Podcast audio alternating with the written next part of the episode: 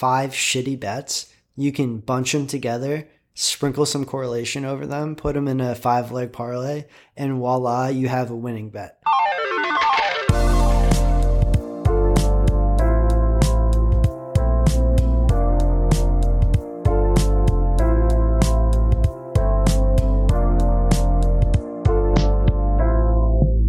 All right, today's the day where we finally, finally talk about correlation. So there's no get rich quick scheme in gambling. But if I had, if someone put a gun to my head and said, what is the get rich quick scheme of gambling? I would say correlated parlays. Correlated parlays are a part of every sharp better's arsenal.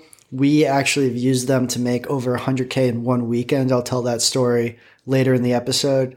Um, but what I want to stress here is although correlation sound could sound intimidating or confusing at first, it's not really. You don't actually have to know any math really behind correlation to at least use it to make your betting better.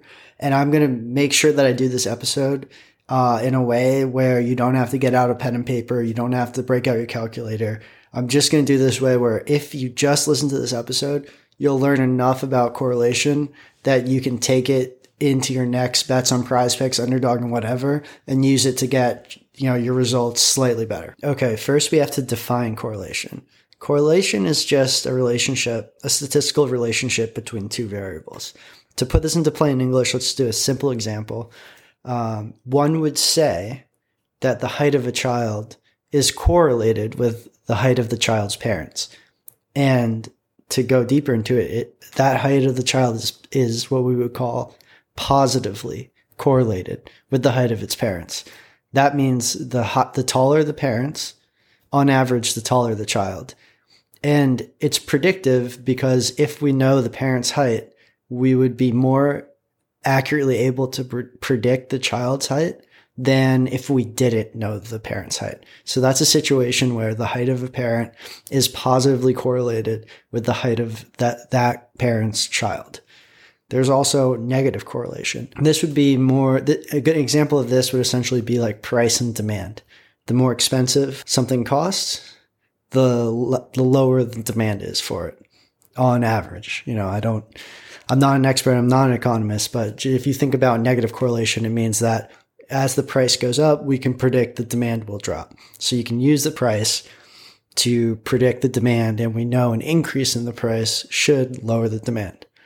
Positive correlation, negative correlation. And then, of course, there's situations that wouldn't be correlated at all, like the roll of a dice and what the stock market does that day. Those events are not correlated. So that's just the basics of correlation. And now let's talk about how we can use it in DFS to make more money. I recently wrote a tweet that said the three most important concepts to understand when playing prize picks, etc., are correlation, implied house odds, and correlation.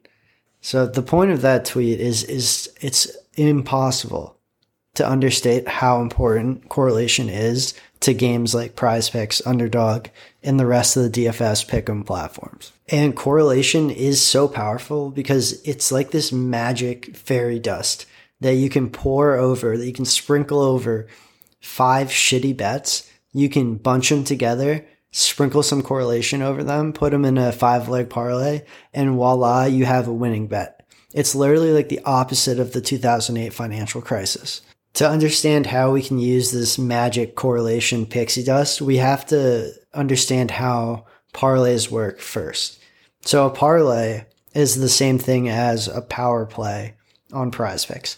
In a power play, you need to win each player, you have to guess each player's prop correctly for the bet to win. So if you have a four pick power on prize picks and you hit three of four, you lose. It's the same thing as if you hit zero of four when you're talking about a power or a parlay, what's important to keep in mind is that the one thing that you care the most about is winning all of the legs. There's nothing else that really matters. So you want to maximize your chances at winning all of the legs and you don't really care about getting a two out of four or a three out of four.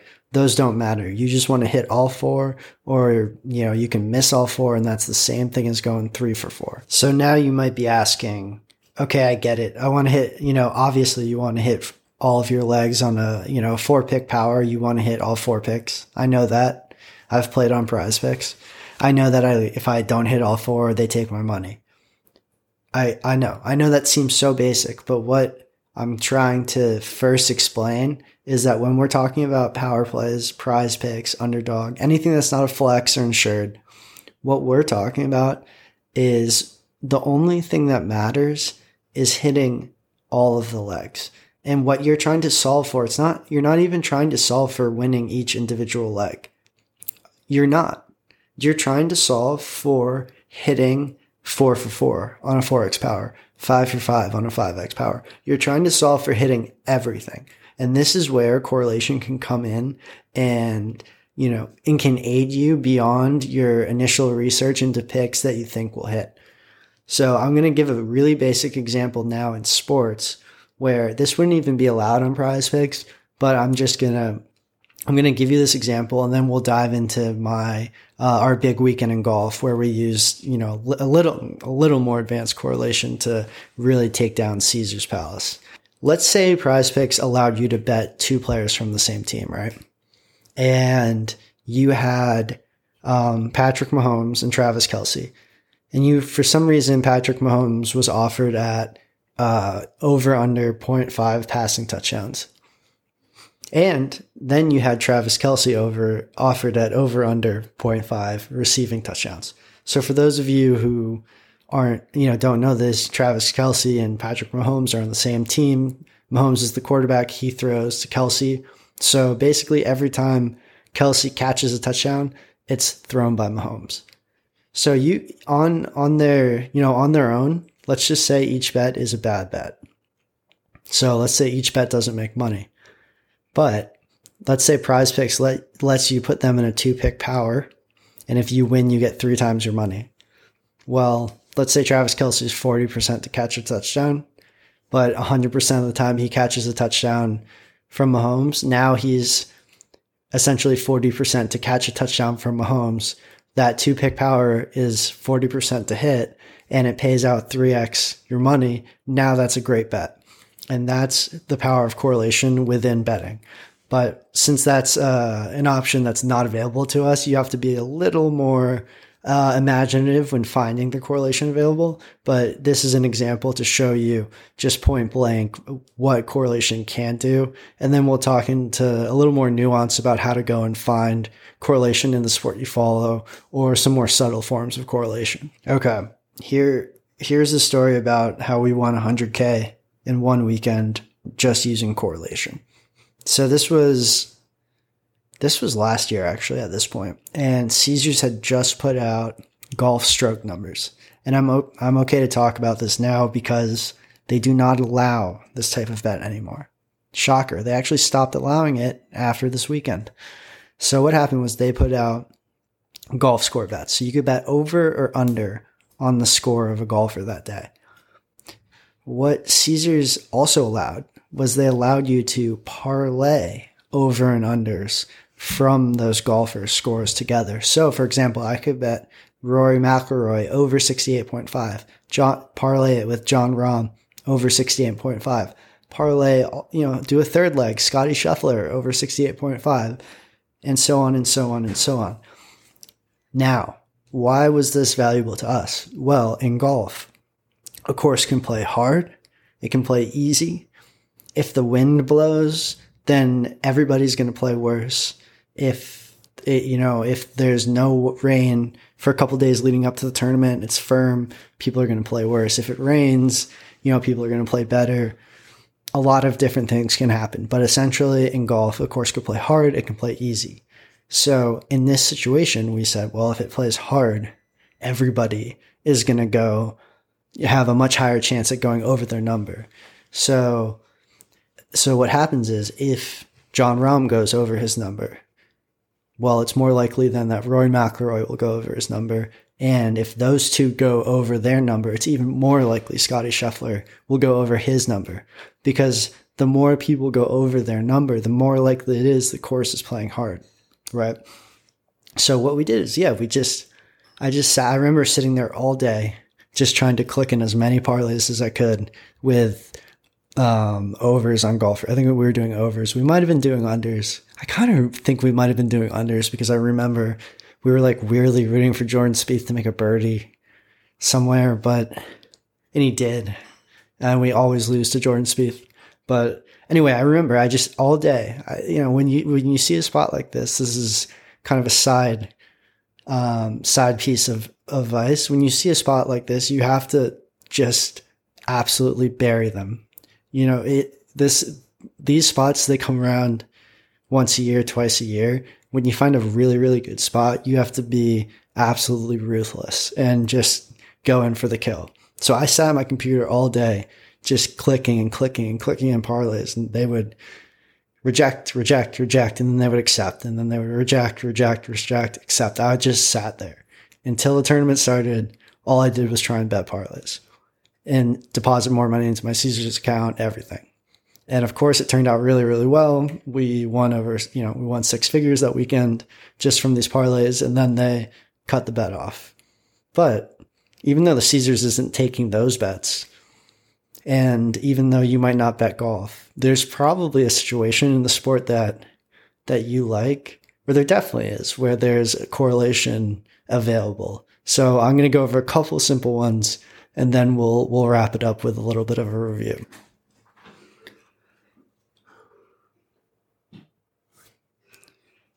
Okay, so football season is here. Football has a lot of correlation.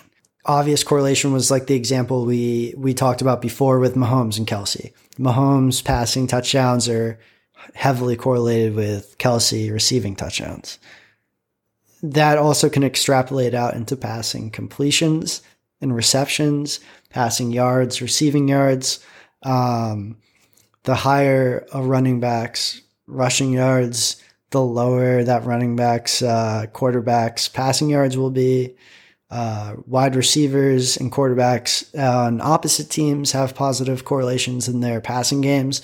They're, you know, the game of football, and I'm not a football expert, but the game of football, as as you know, is very um, intricately interwoven. Right? There's game scripts that you can probably think about to think about correlation, and there's obvious teammates where you have a quarterback throwing to receiver or, you know, um, a running back stealing carries from another running back, whatever it is. There, there's a lot of, um, there, there's a lot of situations in football where you can find these correlations. So what I would do if, if I'm you, because there is a way to, to quantify correlation. Um, but we're not, that's not what this episode is about what what you, what this episode is about is about how to use it to just like bump that extra, give yourself that extra little edge. How I like to do it for football, and this is a good this is a good example because I am not a football expert. You know, I I don't I'm not a football handicapper, whatever. So this is what I like to do in football is I'll find some lines that are off on the DFS sites from a book like Pinnacle and what I'll try and do is I'll try to find lines that are off and correlated. So I know that I have two things working for me. And once I feel like I have those two working for me, I feel comfortable enough putting the slip in for the NFL and then going from there. So I, I'm not as confident in just looking at Pinnacle and saying, oh, this is a good play. But if I can get both Pinnacle and correlation, put them together, now look, here I am a golf better, but I can profitably bet on NFL. This also goes for basketball. Um, a player's three points might be a you know, or a, a player's uh, points might be correlated with their point guard's assists. Uh, rebounds probably negatively correlated. Like if you have two centers, um, one center's rebounds will be negatively correlated with the other center's rebounds on the opposite team something like that. There's plenty of more situations I don't even know about because I, you know, I am a golf specialist uh, at the end of the day, but correlations allow me to kind of get out and find edges on other sports without having to model them. And that's what, you know, without going into depth about correlation, that's what we can take away today and just immediately add to our DFS pick'em game. I hope that was a good overview of correlation and how it can help you in your game. I do think right now correlation is probably the biggest weakness these sites like Prize Picks have. So if uh, if this episode interested you and you want to hop in the Discord, ask some more questions about how we would calculate correlation with golf, or you know more in depth uh, more in depth discussion, please feel free to do so. But what I what I hope this episode did is gave you some actionable steps you can take um, literally this week with whatever sport you like to bet on, and just give yourself that extra edge. Um, add that extra tool to your toolkit. So anyway, happy uh, happy to share this lesson with y'all. Please hop into the Discord again. Like I said, we're having a blast in there, and it's growing every day. It's 100% free, and we're giving out picks, advice, just general community vibes. So hop in, join us, and uh, yeah, I'll see you on a later episode.